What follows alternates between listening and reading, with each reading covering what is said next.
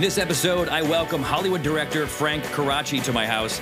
He's directed The Wedding Singer, Waterboy, and a bunch of other classic comedies. We talk about how he got into directing, how much he likes to travel, and what he has in the works. He's a very cool guy, and it is a great interview. In the neighborhood, of course, I'm joined by Mel and Steve. We talk about the beer I just brewed, kind of, the brewery tour I have coming up, which is December sixteenth through the twentieth, uh, how you can be a part of the adventure, and how you can have a beer with me. It's all here on the Zane Lamprey Show. Adventure. We make innovative apparel. Our jackets all convert into travel pillows. Our backpacks have coolers in them. Visit adventure dot com and get ten percent off with coupon code podcast ten. Adventure, where the first E is a three because we plant three trees with every product sold. That's A D V three N T U R E dot com. Travel, explore, live. Adventure dot com. Welcome to a very holiday episode of the Zane Lamprey Show. I am Zane Lamprey, joined by my wife Mel and then Steve in Philly. Our guest today is Frank Coraci. Frank Coraci. He's a director. He's directed a lot of things that you, you've seen. Uh, The Wedding Singer, mm-hmm. The Waterboy, Around the World in eighty days, Here Comes the Boom, Click. Um, and so he he has a new uh, movie, which we'll be talking about. Um, uh, yeah, Frank is a really cool guy. It's, it's so, you know, it's great to just meet, uh, someone who is a very successful Hollywood director, producer, actor, you know, people that are just like very successful and can be, could be douchey. Uh-huh. I'm, I'm giving him the credit that he, he could have, he could have been there if he wanted to, but he wasn't. Very nice, very humble, just a super cool guy. You don't realize you're sitting with someone who could, you know, can change people's careers. It's mm-hmm. it's it's fun. I, I thought he was a really cool guy. What, Steve? I said, did he inspire you? He did. He inspired me. Mm, how? How so? Well, he, he inspired me to c- cut That's you out great. Of the show. I can't wait. To hey, I was thinking, since you said this was like a very special Christmas episode, yeah. Is it like you're going to give me a gift or something? Or well, like... ho ho ho! I did give you. I did give you a gift. You did give me a gift. I did give you a gift. La- so so week, I I am I was yesterday. I was at Santa Rosa. Um, I was at Fogbelt Brewing in Santa Rosa for the launch of the Adventure Fogbelt collaboration beer called Redwood Lager, which is uh, a red lager infused with um, redwood tips, just the tips, just the tips. Mm. And uh, so I was up there, and I was supposed to come back this morning. Recording this on a Sunday, I was supposed to uh, I was supposed to come back here uh, today. Just in time to record this podcast because I leave first thing tomorrow. And instead, I just got on the first flight out of there last night and then uh, surprised Mel. And I said, hey, Mel, I got you something. It's on the front porch. I hope you like it. And she opened the door. And what, what was there? Not cake. I thought he was going to have Not Susie cake. Cakes yeah, delivered to it's me. It's true. It's true. Because he's done that before. Yeah. And so I was like, at the end of the night, yeah. I finally sat down. And he was like, I left something on the porch. And he thought it was a brownie. And I was like, oh, it's definitely okay. Tropical cake from Susie Cakes. Do you want to be a tough guy and tell people what what happened? But then I, it was him, and I cried because it wasn't cake.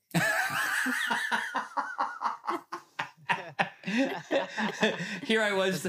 She was crying because she was so emotional. No, she was crying because it wasn't cake. um, I believe her. We went up. We went up to the. Um, so I had my buddy Jake join me yesterday, um, the other day at uh, at Fogbelt, and I got in on.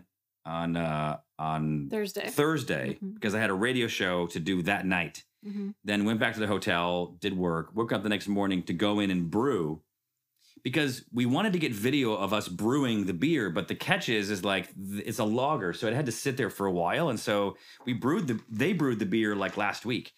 Uh, I'm sorry, last month, like a month ago. And um so they wanted to have me come up and we, we can just get some video of you making the beer. So went in and went there in the morning and we're just like And we started drinking their imperial uh, coffee stout. Mm. Whenever you put the word imperial yeah, and, and like beer, majestic or serious. No, it's like double. Exactly. It's, it's, yeah, ex- exactly right. Yeah, exactly. And so imperial percentage. It was a it was a nine percent uh, uh, A B V. That's one way to start the morning. It was, and I didn't realize that, so I had like two or three. That, and like, that is legit. That dictates your whole day.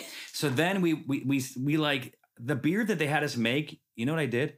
I took this thing of hop pellets and just dumped it in. Mm-hmm. That's all I could do. I was like, you know, next time, if there's next time, I can just pretend to do this. I don't need to come in at seven in the morning to like pour these hop pellets at exactly seven twenty-six.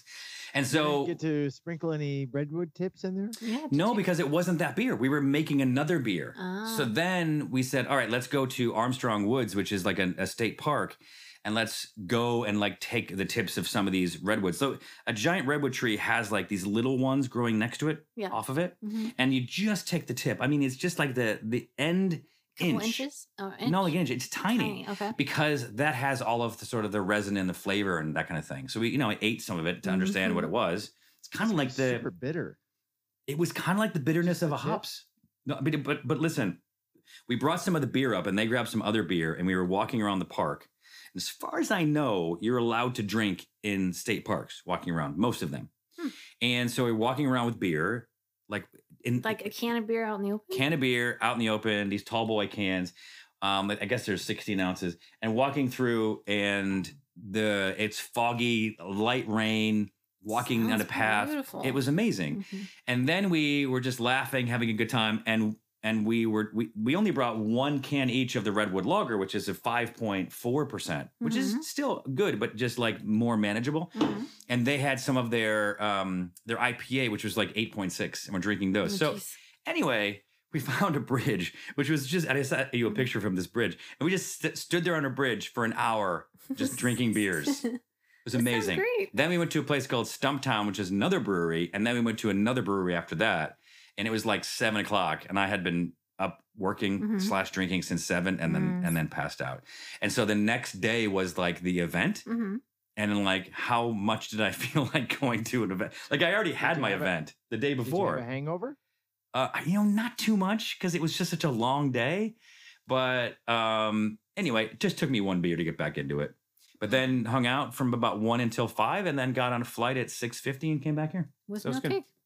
With no cake. But what did I come back with? So they gave. Oh my God, so much beer. They gave me like beer. ninety pounds of beer. Literally, Steve, I I brought a uh, a shell suitcase, you know, like a hard suitcase. Right. And I put my rollie inside of it to go up there. And to come back, I took the rollie out. And now I have a giant suitcase. And we filled it with beer. And I went to to check in. And we put it on the the, the scale. And it was ninety pounds. ninety. Did you have to take some out and disperse the load? So what I did, I I just Dave, I dispersed my load. Thanks, buddy. Um, and it wasn't that exciting. And then, so yeah, so I took and just put clothes in the other one and started putting beer into my rollie. And I got it split in such a way that, because I did have beer in the rollie too. And uh, and beer so anyway, everywhere. I gave the people at the counter each a four pack. Oh to gosh. Sort of look the other way, uh-huh. and I still come, came back with about ninety, you know, eighty pounds of beer. So. Beer Santa at the so, airport. What do you? Yeah. Gonna, I mean, what are you gonna do with all, all of it? We're gonna like let our guests drink it, uh, give it to friends, and you know, have just it's really different events. Like, it's really pretty. Yeah, it's a beautiful it. beer, so and beautiful. I have to tell you, it is. It is so balanced. I, w- I was a little worried. Now these guys make really good beer, and, and I've been there before and had their beers, and I was a little nervous because it's not like. Like it's a long, it's a, the lagering process is very long. So you don't know if the beer is going to be any good and you don't know until the end. So you have to follow formulas that you've done in the past and be like, oh, when we did this, we had to pull back this a little bit and whatever. So they were, when they went light on the, uh, on the tips, but then they put in a little bit of, yeah, they put in a little bit of juniper berry as well. And You, so they put some tips and berries? Tips and berries, yeah, yeah. tips and berries. And so very um, botanical. It was very botanical, but it was, but it just made a really nice beer. It's you don't drink it if you didn't know that it was pine, you wouldn't know. If you ha- when you have your first sip, it takes like five seconds, and then the pine hits you. It's neat. It's really cool. You get like an essence. You get a hint. You get a hint of it. Uh, and so tomorrow, I'm heading off to um, an- another brewery tour. If you remember last. Uh, I guess in October, I did like twenty-one and breweries in, in twenty-one. You remember? Yeah, That's November what, too, I think. And then into November, yeah. yeah. twenty-one breweries in twenty, twenty-one days. And so now I'm going to uh, Salt Lake City Monday, uh, December sixteenth, and then Denver on Tuesday, then Austin on Wednesday, Phoenix on Thursday, and then Friday the twentieth, uh, I'll be in Vegas at uh, Banger Brewing. Yeah, and then and then uh, I'm joined by um, Jack Not Maxwell. Not by me, because you never tell me these things. Because you have to watch the cats. I know, but if you would give me notice, Steve, I've had so many people reach out being like, you're going to be there, right? I can't wait to meet you. And I'm like, dude, The minute Zane posted this stuff is the minute I found out about it. And he's like, oh, well, I just didn't think about it. And I'm like, dude, I just picked up another cat today. Like, I can't go anywhere. And I'm like, I know. uh, I got Wait, st- I got stuff to do. But we were talking about how... Slow down on the cats a little bit. How, uh, well, how... Um, that is not very Christmassy, it's, Steve. It's a good relationship when I know that I can do what I need to do and I just go and do it, you know, and Mel's fine and whatever. I'll be back in a few days, but I came back early and surprised her on this one. So, um, well, and, and it's not like that all the time. You, you guys are together a lot at home, but that's true. You know, you got to travel, you got to work. That's true. Yeah. That's true. Um, the reason that we're going on this brewery tour is because, uh, investing in adventure is over on December twentieth. That's the last day that you can do it. Our S E C raise will close. Um, if you want, want to invest, do it. Get involved in adventure. You can own a piece of the company with me. Uh, Mel is an owner. Steve is an owner. Um, the minimum investment is two hundred fifty dollars. And if you want to get it as a gift for someone, we can help you transfer it to a family member. And I don't know how far family member goes, but I I, I, don't, I don't know. Like, I mean, like, well, like, let's say your sister's uh, husband. He's a family member. What about your sister's husband's sister? But how do I prove that? You know what I'm saying? But I think they're you, letting you transfer I'm, it to whomever you want as a gift. Yes, but technically it's a family member. Mm. I'm just saying. It, I think we're. I think we're all hearing what I'm trying to say here. So anyway, yeah, go I'm to. Uh, down. You can go to invest with zane dot com. invest with zane dot com will take you there, or just go to adventure A D V three N T U R E. Uh, one of the slides there will tell you how to get to uh, to the Start Engine page, and then. Um, you know, we have over eight hundred investors, and um, it's just been f- amazing so far. We've done a lot of great hirings, and in the new year, I'll have the venture team on and introduce everybody. Um, some quick little stories. This bank in Texas accidentally deposited thirty-seven million dollars into a woman's account, and she went there and saw it. And then the husband reached out to the bank and was like, what's going on? thirty-seven million dollars. So the question is, the question is, is there a way she could have like transferred that to a Swiss bank account and bolted, and then she's gone? And if she did, would she really be in the wrong? And and there and there's sort of like mixed mixed bags on that because of the like the delay on transfers, especially wire transfers yeah. and stuff. They yeah. have like that three to five day window to do that for some. So it would have been caught at some you know before that went through. What I want to know is, I mean, is the I R S going to get? When did that and be like? Uh, I mean, it was it, it was in and out. The it, it was in and out. Just the tips. Uh, it was in and out, and and they, and they knew, and the bank caught it pretty quick. I mean, it obviously it was supposed to be deposited into someone's account. They didn't see it, and they said, "Where is it?" So I guess they had inverted the numbers or something like that. Um, hey, Steve, have you ever had a um, a package stolen from your house? Any of your houses you've ever lived in? Like a like a like a mm, definitely a couple times. We've had people that we've sent, uh, you know, adventure packages. They sent us like the actual video of people walking up and taking the package and walking away. Was it their friend? Uh, no, so no, no, no. It was like just weird people that's mm-hmm. just walking by. I mean, there's, I don't want to say like it's it's like a business, but like people, I mean, maybe people were treating it like that. And so this woman had like, um, in Colorado had like so many packages stolen like every single night. So uh, she actually was like, had a bunch of boxes, you know, like in Amazon Prime, you always have these empty boxes. So she ran out of trash bags. I think it was like Thanksgiving or something after a party. And so she just put all the garbage in there mm-hmm. and then put it out on the porch. And she was going to take care of it the next morning. And she woke up and it was gone. So someone had taken it. And so they stole her garbage. Yeah, exactly. You know, unfortunately, what it's going to come down to is you're going to have to have like this huge box on your front porch or the side of your house. So when the truck comes up, the big door opens and the your package goes in there and, you know, like a drop box at the post office. Like a shed or something. I, I I don't know. It's only become a problem. It's obviously escalating because more and more things are being delivered to your house. You used to go and do Target runs and, you know, the drugstore and now the grocery store. Now all that, all that stuff is just brought to your to your house, especially during the holidays. Um, it, it brought up a Reddit thread and people were telling stories that, that they've done this before. So one guy, one guy pooped in the box and it was taken. I mean, I guess the thing is, is like, can't you put, we should put all our cat crap in a box? Do it. Well, no one takes anything here, but, but if you, um, honestly, do you want to incite a thief at all? I mean, do you, you what do you mean? You mean, you mean, like you mean piss him, him off? Yeah. Yeah. I mean, it, do you want him to come and get a box of shit and then like, what? note your house and then come back and yeah. retaliate? Are you? What, are you not? So are, we're now afraid of the people that are attacking us. We we can't yes. we can't attack them back. Yeah. Fuck them. Right. Fuck them.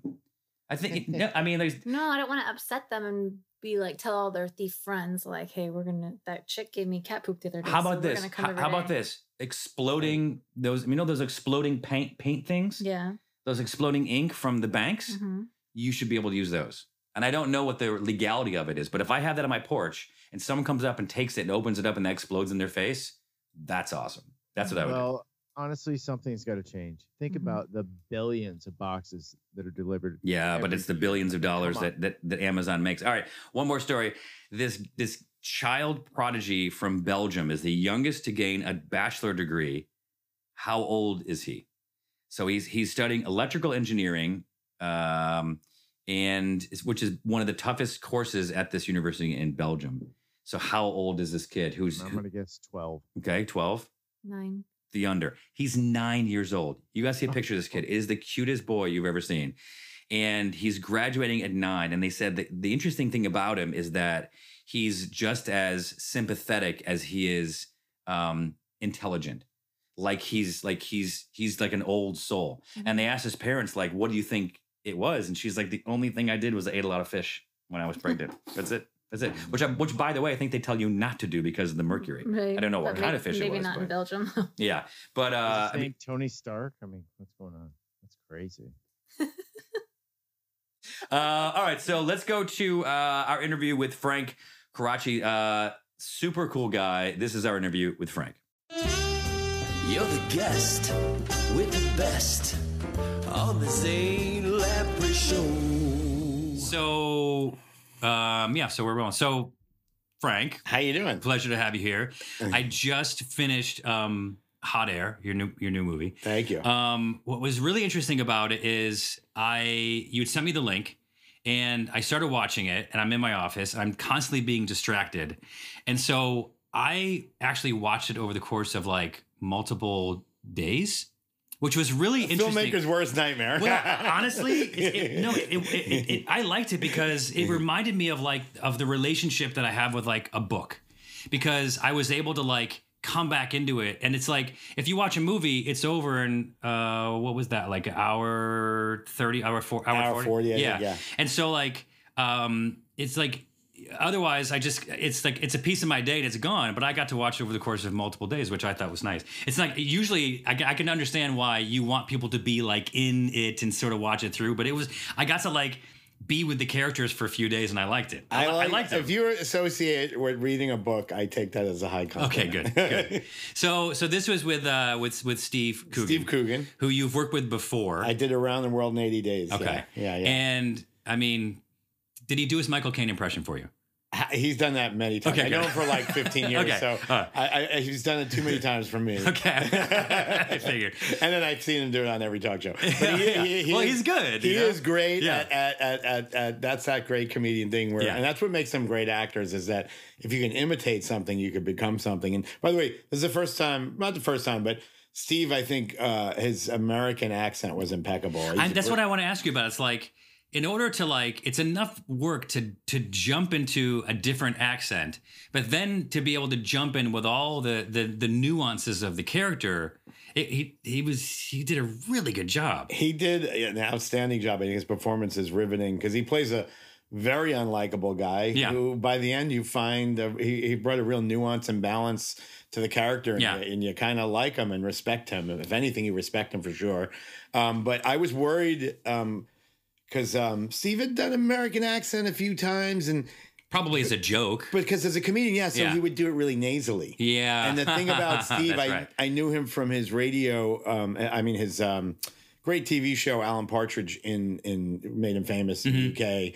Uh, he plays a, a, a radio talk show host. So he had that Got it. deep F M thing. And I yeah. was like, listen, all right, I'm going to write a British for you. And he's like, no, no, no, I'll do the, I, I'll do the American accent.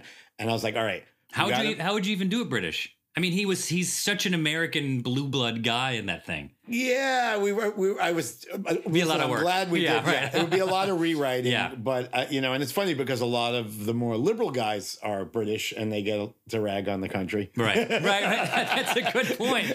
That's a great. point. They get point. away with it because liberal people are like, ah, really it's okay. Fun. They can rag on the country. Where the right wing guys, it's harder for them to have a British accent because you're like, yeah. Who, who's this limey making fun of our country? Yeah. Right. Yeah. Um, but anyway, so the good news is he embraced it, and one of the things he did is he made sure he kept that deep baritone F M voice of yeah. authority, and he the whole time. It. Yeah. yeah, and so he's basically uh, a a right wing uh, uh, radio uh, shock jock. Co- yeah, shock jock, exactly. Mm. But sort of, I would say like Sean Hannity meets uh, Rush Limbaugh. Yeah, there's a little right? of that, and and and. But but honestly, he, but a little bit.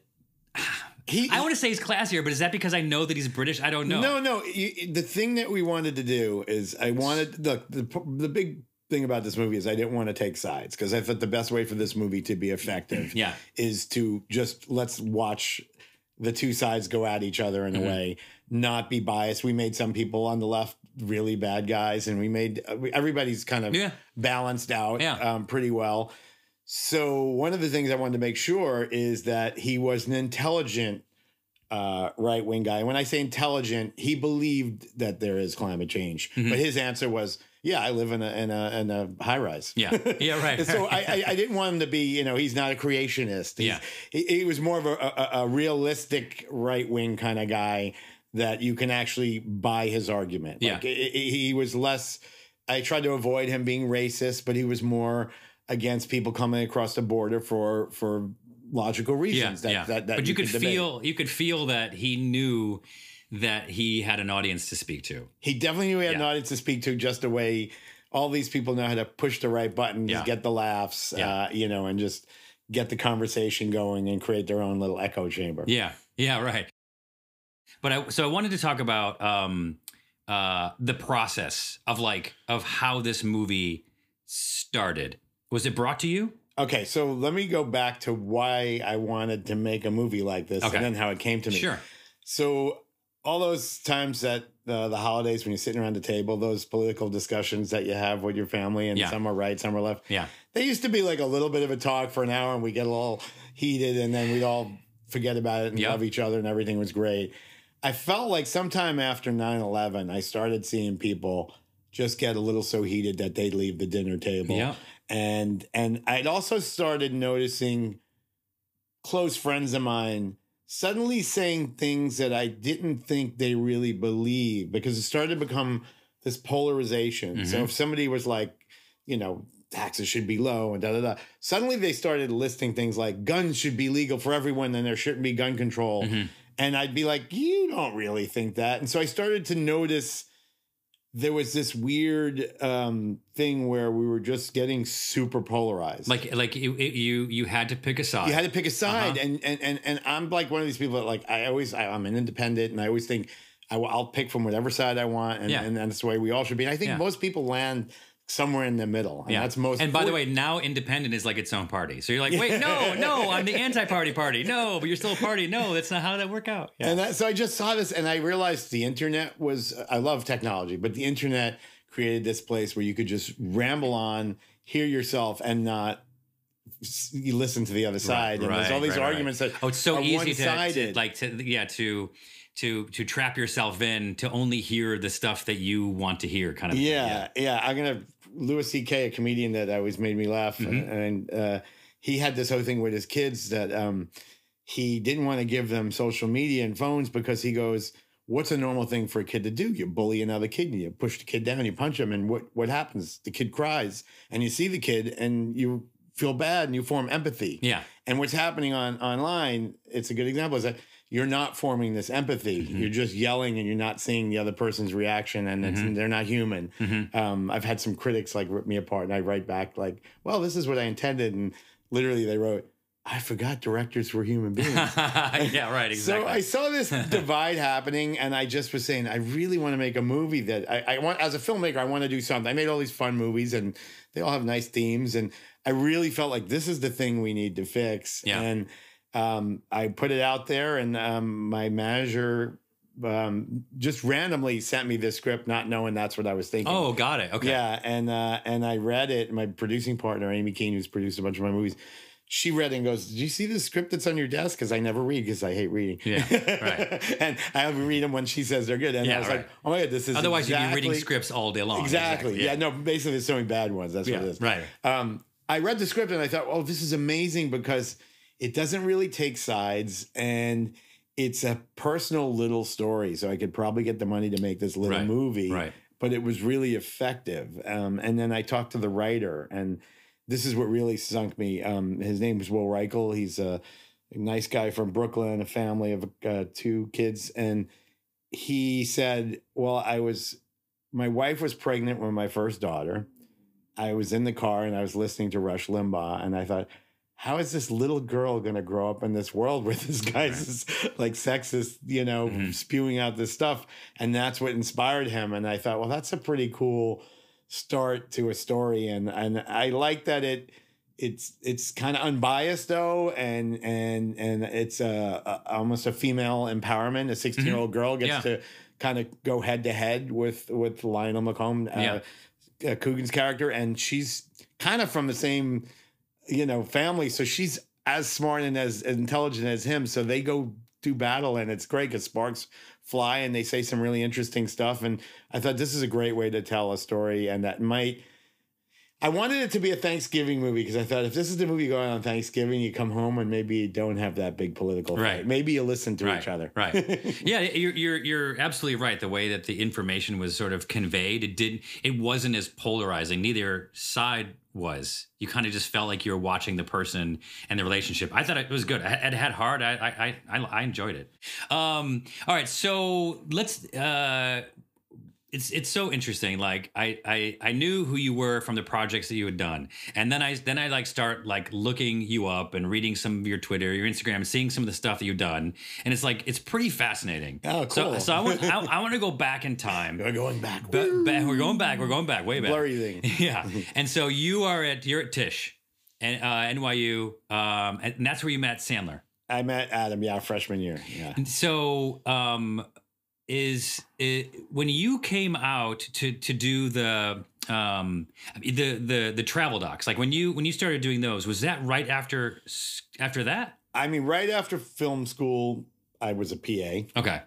Because I needed money. I want to have this romantic idea of you and Sandler. You meet and you guys go make something. Uh, that, no, we go. We're going to do this yeah. someday. We're going to make movies. Yeah, and we're yeah. going to be the greatest. I'll call you in twenty. And uh, and uh, and uh, within eight years, yeah. we were oh, doing right, it. Yeah. So that was pretty quick. yeah. yeah. I mean, at some point, we were making our first thing, and we're like, "Hey, there's there's no adults here." Right. We're like, "Oh no, we're the adults." Yeah, right. But it's only been eight years yeah, since right. college. Yeah, How right. is that possible? Yeah. Right. How are they trusting us with millions of dollars? Um, uh, yeah, I did P A ing. I worked at an advertising agency. At the time, you know, film equipment. Now you could shoot a movie on an iPhone and edit it. Right. Then you needed to get equipment. It's when you get out of film school and you're like, I'm a director. And then you're like, shit, I don't get to direct unless I go back to school. Is that what your degree was in, directing? Yeah, yeah. Okay. Yeah, I That's had a awesome. minor in business because my dad's from a real estate background. He paid for my college. Mm, that's smart. And I said, let me let me do that to keep you happy. You got a business and directing degree? Yeah, that's, yeah. That's, that's good. Yeah. That's good. Yeah. I think it's like, so. It's like, it, I don't I, know. It seems like every, shouldn't every director have those things? You know what I mean? Like it's nice.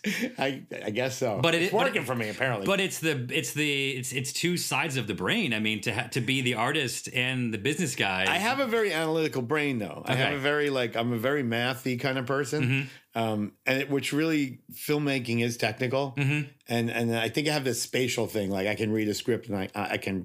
visualize the camera. Mm-hmm. I feel like it's connected to the analytical. Mm-hmm. I understand lenses too, but then and, I have this very soft. But see, that's cry, yeah. But, I cry a lot. Well, see, and, I, I do too.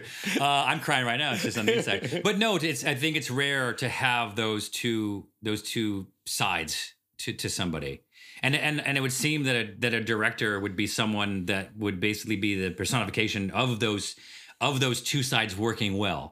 If that makes any sense. Well, uh, hopefully, if I, if I'm good at what I'm doing, then I think you're, you're right. Good. I think you're good at what you do. So yeah, yeah, yeah. Right, thank yeah. you. You're a success story. Okay, yeah, yeah. Um. So so, um. When did you start doing these these travel docs? Okay, so uh, I, I, I advertising agency, and then all of a sudden, a couple of my film school buddies did a one-off um, documentary for Globus, uh, okay. which is a travel company. Like a huge one. Really good travel yeah. company. That actually really, I actually really felt good about the product I was selling. Mm-hmm.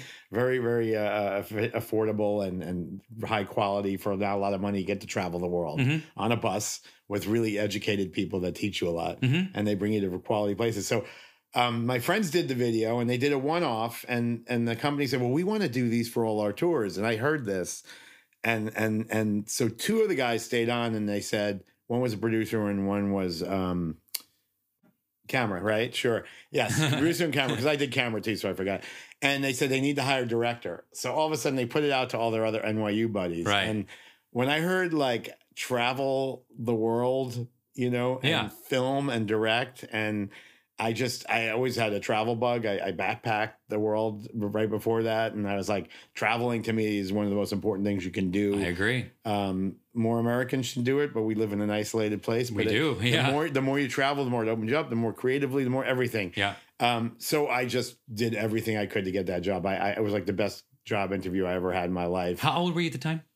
twenty-three or oh, twenty-four, man. Somewhere That's in there. Awesome. Wow. Um, and I nailed the job, and I I had to like interview people that were on bus tours, photograph them having a good time, mm-hmm. and then then we would go off to other cities and film them as well. So at twenty-three, and, you, so and we had, you were, you we had the shooting... business credit card. They'd be like, "Yeah, just save receipts," and so we got to just travel the world, film it. And for how for how long? I did it for twenty-three, twenty-four. When I looked up, you did like you did forty of them. Mm, I don't think I did that many. It feels like I did like fifteen. Okay. Um, probably like four or five years. Okay. I managed to direct like a movie while doing that. Okay, got it. No, we were on full time, so it was wow. suddenly as a filmmaker was like the greatest gig ever because we had a salary, which at the time yeah. seemed like a lot. Yeah, sure, crazy, and we had like insurance and stuff, stuff that you didn't need. Yeah, right. Like, wow, I'm an adult. I have insurance. That's now. Right. Um, uh, and so yeah, we got to do this job, and then in between projects, we would be editing for them. Plus, we had all this equipment. We'd constantly be shooting short films and. And and building our reels up. So it was like the ultimate gift for a filmmaker. Oh my God, that's to amazing. Get to do that. So yeah, it was amazing. And I got to say, my travels, I've been to places all around the world, like, you know, um, China, Japan, uh, um, all over Canada, all over Europe, um, Australia, New Zealand, Fiji. I mean, it goes on and on. But I remember things like I filmed on the Great Wall of China, mm-hmm. and then eventually I was doing the movie Around the World in eighty Days uh, with Jackie Chan. Yeah, and I and Steve Coogan and Steve Coogan and uh, and I was like, I know exactly where to put the camera because I literally oh ran on the wall myself with the camera. So it was great to to have that background, and that's part of why I wanted that movie Around the World in eighty Days. I'm like, I'm the guy to do this. Oh, that's amazing! I, I have traveled the world. And when when you were shooting, was it like on a sixteen millimeter? Or? When what, I was what, shooting what was the, the camera when the you video, were video the, the the travel documentaries? Yeah.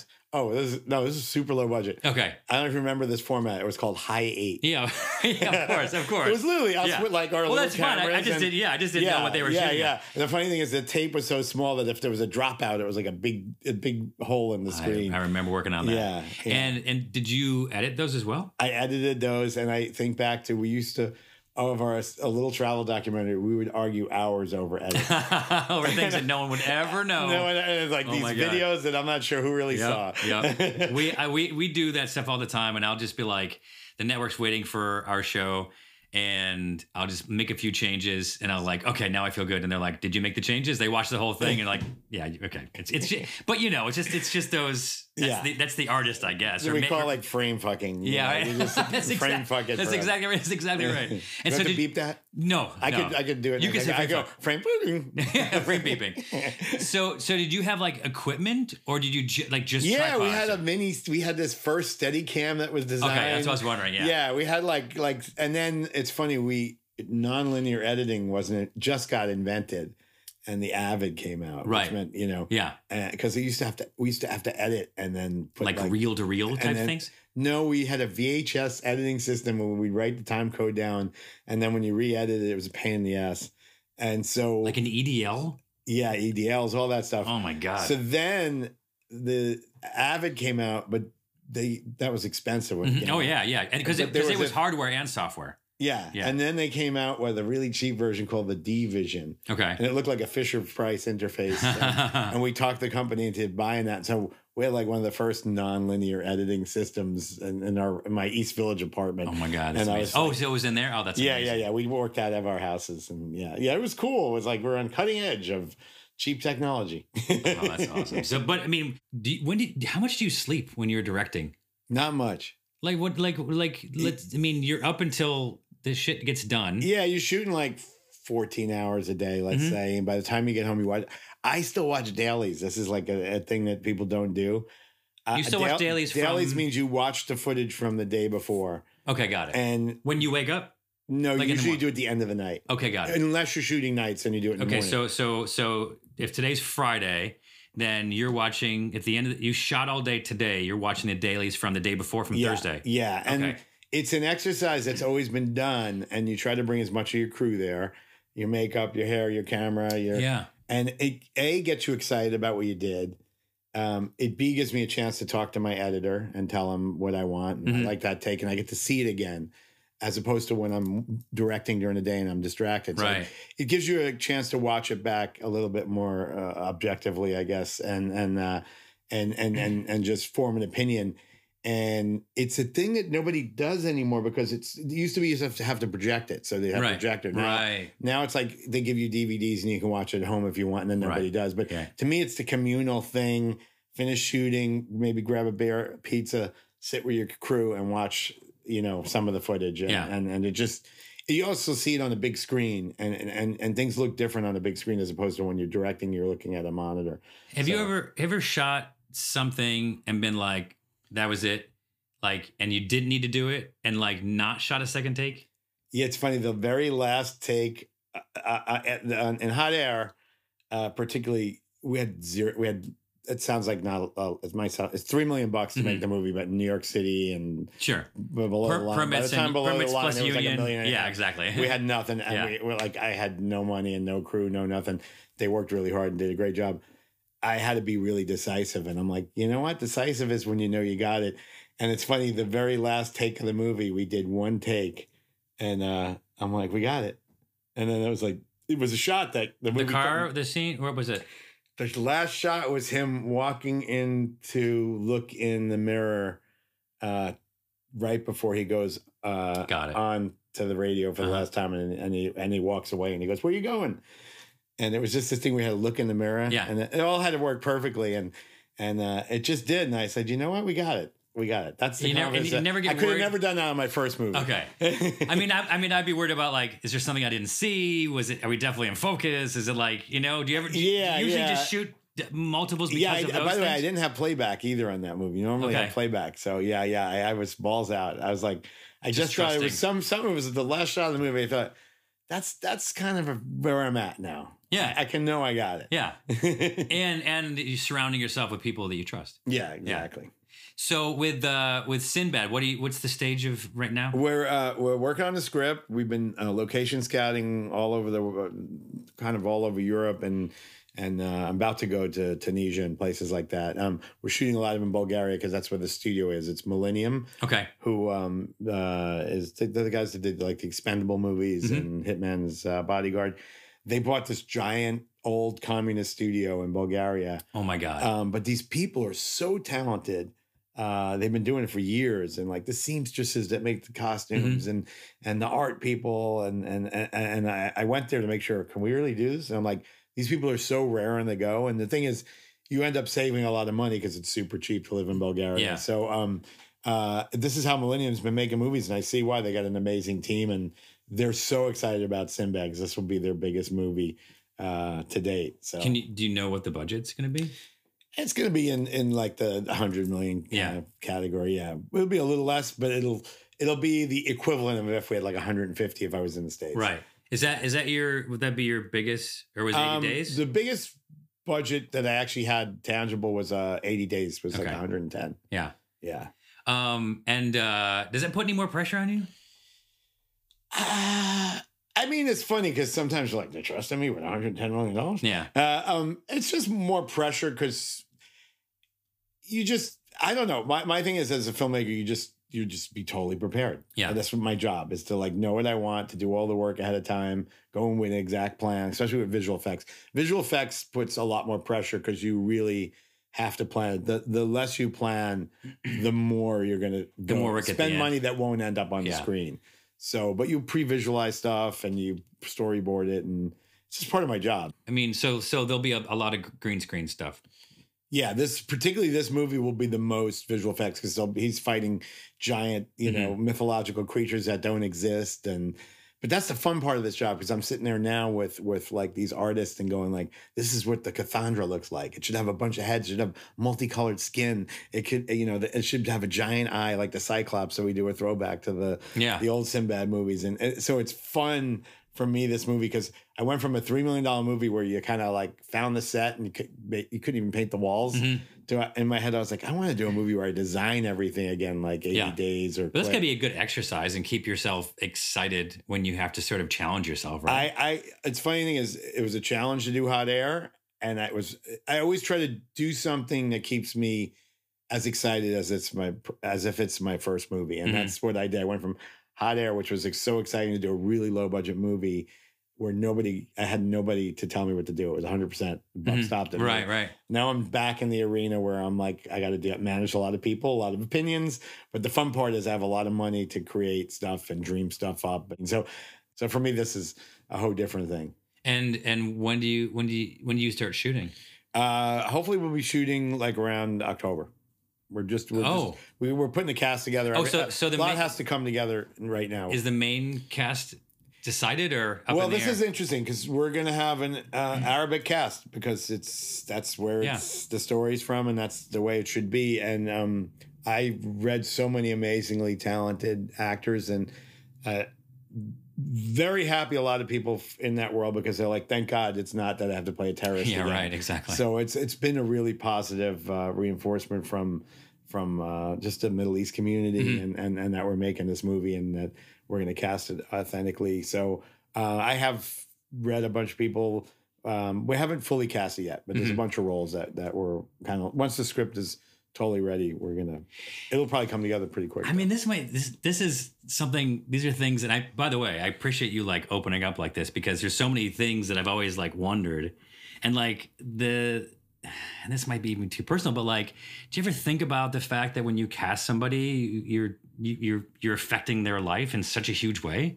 More than ever on this one, because the lead Sinbad mm-hmm. is most likely going to be somebody whose career is going to yeah. have a major... It's not Tony Shalhoub, so it's going to be somebody right, else. Yeah, right, right. Yeah. There's, there's, you know, there's a couple of names that mean something that are Arabic actors right now that mean something budget-wise, right. that they're known. Right. Uh, so it's not them. It's going to be one of these new guys that you may you probably haven't heard of. So there is something interesting about casting, because you look at a guy and go, wow, this guy's a great actor. And you're like, but you start to understand that X factor. You're like... Mm-hmm.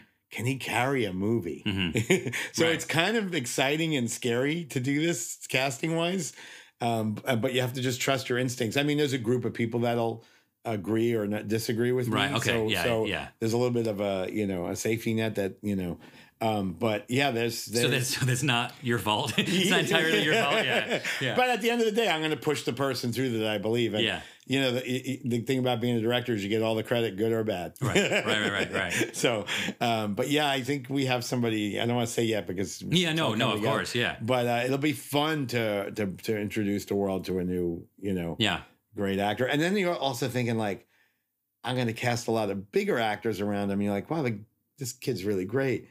Is he going to crumble once he has to act opposite, you know, somebody of some great stature? But is, but, but is that kind of your job?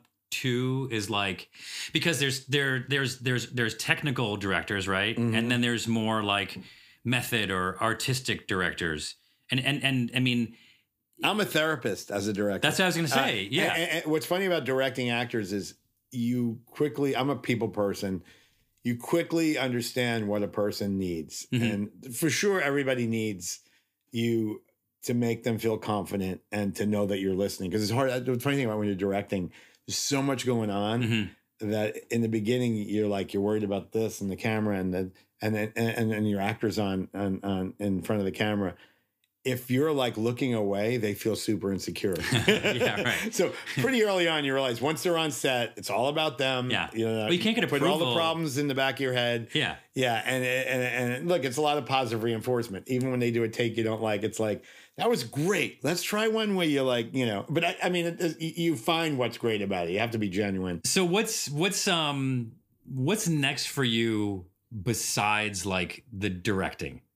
Is that a weird question? Um, no, um, like what, what is it? So the directing stuff, obviously that's the, that's the thing you're known for. When I found out about your, your Globus travel stuff, like how fascinating is that? Like what an amazing thing. Like, did you get more of an education from doing that or from going to Tisch? Like, and it could be either I way. think, I think I needed Tisch. What I learned at Tisch was like irreplaceable. Right. Um, but I think that was a way to hone my filmmaking skills in, in, in a sort of independent, real way. Mm-hmm.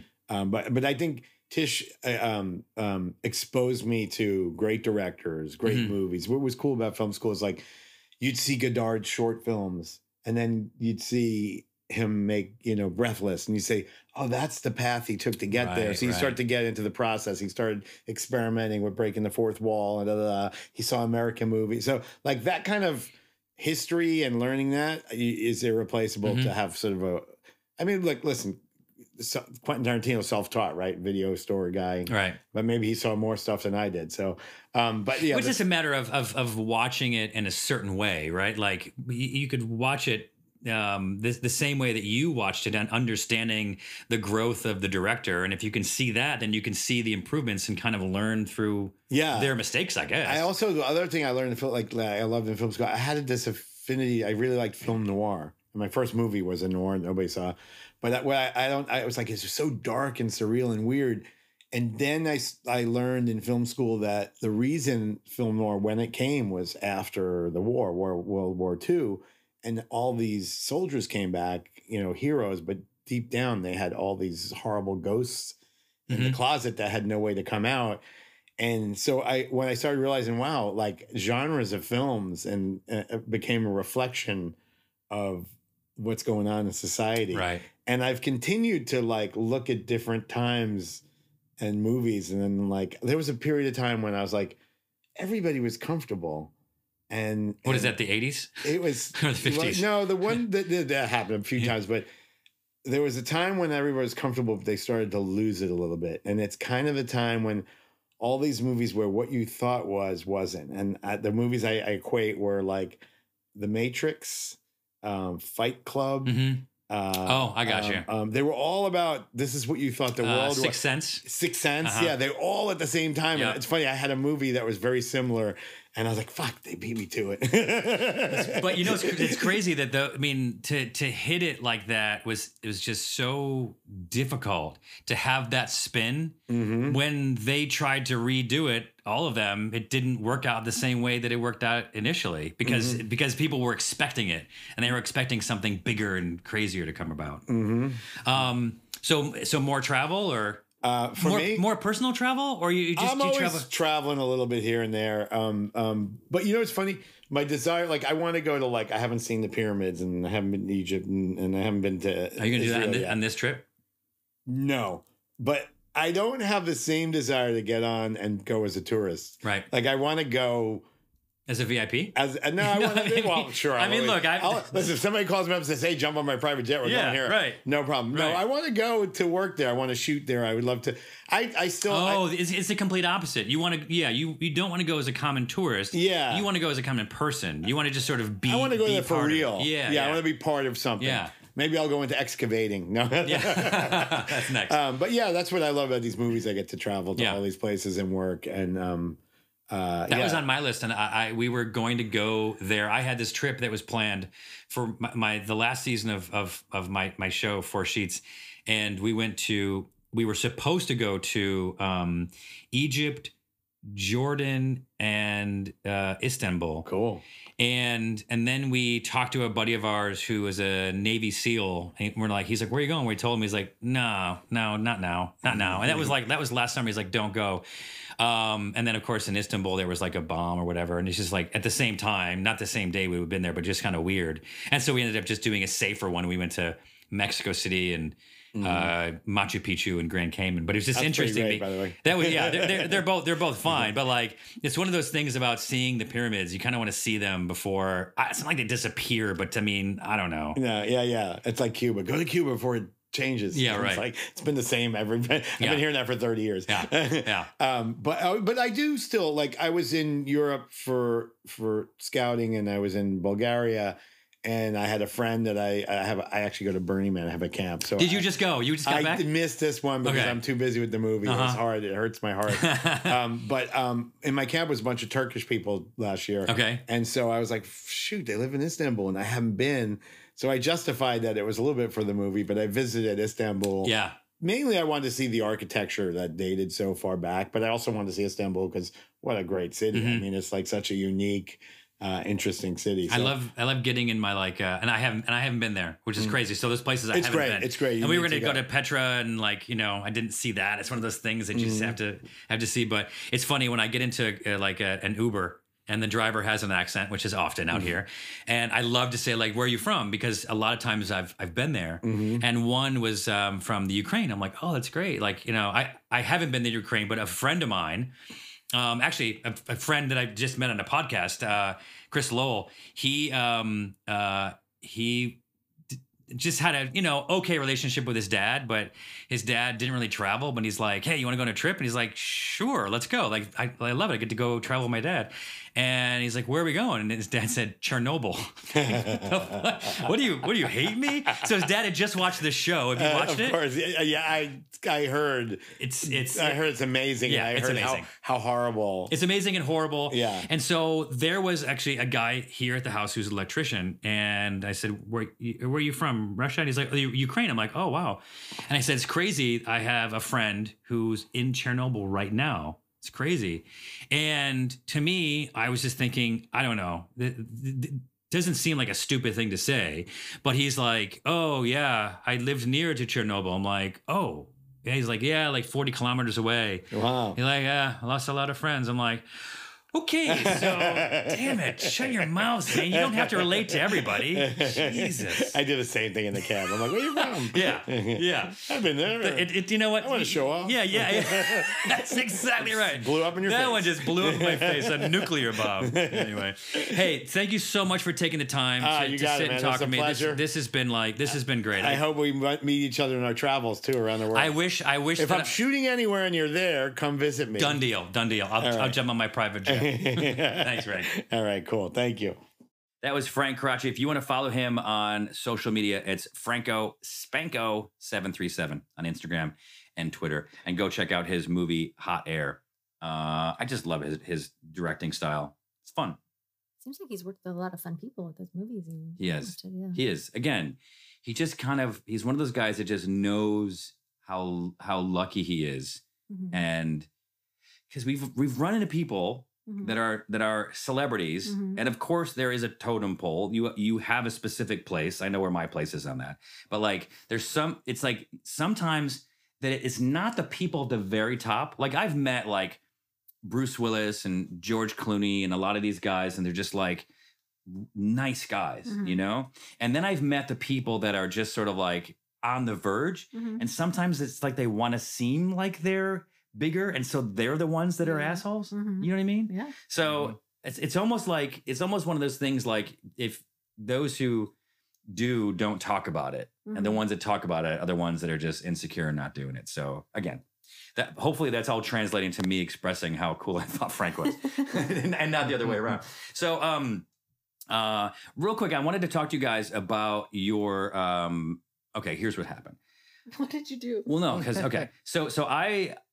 I was out of town for a few days. I'm back in town, and then I'm leaving, and I'm not going to be back until the twenty-first. And so the question is, uh, well, not the question. So I, I decided we're not going to get a tree this year. That's true. Whoa. Yeah. I know. I know. I know. I know. So, and so I know, but, but now it's like, it's just, you know, there's like ten days left, and should we? That's not just your decision. Did you poll the family? No. No. Did not ask me. And no. Did not ask my so cuts it. Hang up this podcast. Well, let let, let, let me let me you know scrooge ahead to the end of this uh, discussion. we're going to finish this podcast and then Mel and I are going to go get a treat because I, you know. I decided I that we can't have a foster that didn't have an opportunity to climb a, a Christmas a tree. A cat. We're talking yeah. about a kitten that yeah. didn't get a chance to have a treat. Um, okay, so um, obviously that is a Christmas Christmas tradition. I can't mm-hmm. think of a time where I did not have a tree, no matter what I was doing, because I don't want to start now. So I'm, I'm not sure I didn't it. have one like in college like and stuff. Heck. We get our tree the day after Thanksgiving. That's perfect. That's Does when it we should... always live? Does it make it? Does it always survive till then? Always. Always. We got a guy, we go up to Frank's Christmas tree place. I mean, what? This is our third year in a row because we've been here three years. Yeah. And uh, we put it on top of the Suburban.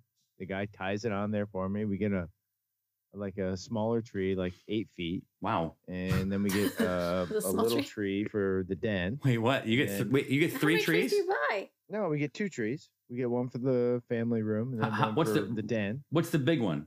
Eight eight feet? Big, yeah. Okay. Yeah, and and and, and a smaller one. The and smaller one, like you're and so your wife is Jewish, which make which technically does that make your kids Jewish? Yeah, I guess. And so so do you also we celebrate? Do you yeah, do both. We do Hanukkah. We got candles, and you know we do a couple Christmas presents, and you know Santa comes a lot of presents. for a minute. And, a lot of presents. But it's nice. Like this year, the kids they put the lights on the tree. For the first time, like usually, you know, my wife and I are like toiling, making sure the lights are perfect. This year, we're like, "Hey, you guys, give it a shot." Let's oh yeah, go. That's the best way to do it. And, and they did a, an amazing job. So it was uh, it was really kind of a nice little new twist on putting the tree up, and it was awesome. Do you um, any other Christmas traditions? Do you, do you have any tra- traditions that you want to think are like common, but you're the only person? Like you, at some point, you found out you're the only person that that, that does it. Like we put a train around the tree. I grew up doing it. Always, every year you just have to do it. Is that like is normal? It, that's normal. That's pretty normal. Yeah. People people have those. I mean, the train store. I'll go to the train store like you know once a year, which is like the week before Christmas, to like buy a little something at whatever, and it's like so packed. And then you know the rest of the, the rest of the year, it's like the train store is empty. Why is there a train so, store? Wait, wait, you you were just gonna forego all of that this year and not put the tree up, right, and not I'll go listen, to the train listen, store, and not. Listen, put the- I accept. That my decision was poor, and I'm I'm at least I have time to to fix it. Um, did you have any it's like a, it's co- like traditions? A Hallmark movie around no? here. We used to make a lot of cookies, like what kind of cookies? Like twenty-five different kinds. Really? Yeah, and then give them away. I think you should start doing that again. Ours were, uh, well, you know what my mom makes pecan balls. Yeah. Um, and the stupid story. So Steve, Steve and I were in college together. I came home from college. And it wasn't far. I had a car. It was like an hour away. So I drove home, got home. Hello? No, no one was in the house. So I walk in, and and there's a tin on the counter. Mm-hmm. And I open it up, and there's pecan balls in there. Mm-hmm. And I was like, sweet. Mm-hmm. Like, I don't know if – so I'm like, I don't know if someone gave them to my mom or if my mom is ready to give them to someone else. Clearly, it's like it's in yeah. gift form, right? Mm-hmm. So I take one out, and I eat it. And then I took one more out and I ate it. And then I kind of just moved them around a little bit so you couldn't tell. You know, that's like, that's, yeah, like that's fine. That's legal. That's Chris, that's Christmas behavior. Cover your trail. So my mom comes home and whatever, we're talking. And I'm like, yeah, I said, confession. I I don't know if those were for someone or for you, but I ate two of those pecan balls or two of the pecan balls you made. She goes, we didn't make them this year. We didn't make them yet. I'm like, no, I, I had pecan balls. We don't have any pecan balls. Well, there was a tin. Maybe someone gave them to you. There's a tin on the, on the, on the, on the kitchen table. So, oh, oh, we had a flood last year, and and th- and I went and found that this tin that we had down there, and I opened it up, and there were cookies in it. They must be from two years ago. Oh so it was a tin God. that was being stored in the basement. These pecan ball cookies, they were two years old. What does that say about pecan balls? Yeah, that's what I was thinking. What ingredients go Did into this? That is- I think it's just butter and pecans and sugar. What's it gonna What's it gonna do? Is sealed mold? No, it's no mold. I mean, not that I saw. They were a little, a they were a little crumbly, but I thought they were good. So, uh, mistletoe. Has anyone ever done mistletoe? Never. I have mistletoe up. I you, came home last week and there was a piece hanging over the doorway. Oh, it's kind of nice. Yeah? yeah. Was your wife waiting there? She was waiting with cake. With cake, with cake or her person? Because like apparently, that. if I if I would have come home and I I, I could have done this, I could have stopped by and bought cake. Next yeah, time I need to do that. That would have been overwhelming. Next time I need to do that. All right. Uh, happy holidays to everybody. Our, our next show will be coming out, um, I think it's on Christmas or the day after Christmas. I think we're going to come out just for the next podcast on Christmas with Burt Kreischer. It's like a gift to everyone. It's a little gift. It's a little Burt Kreischer gift to everybody. So uh, happy holidays, everybody. Be safe.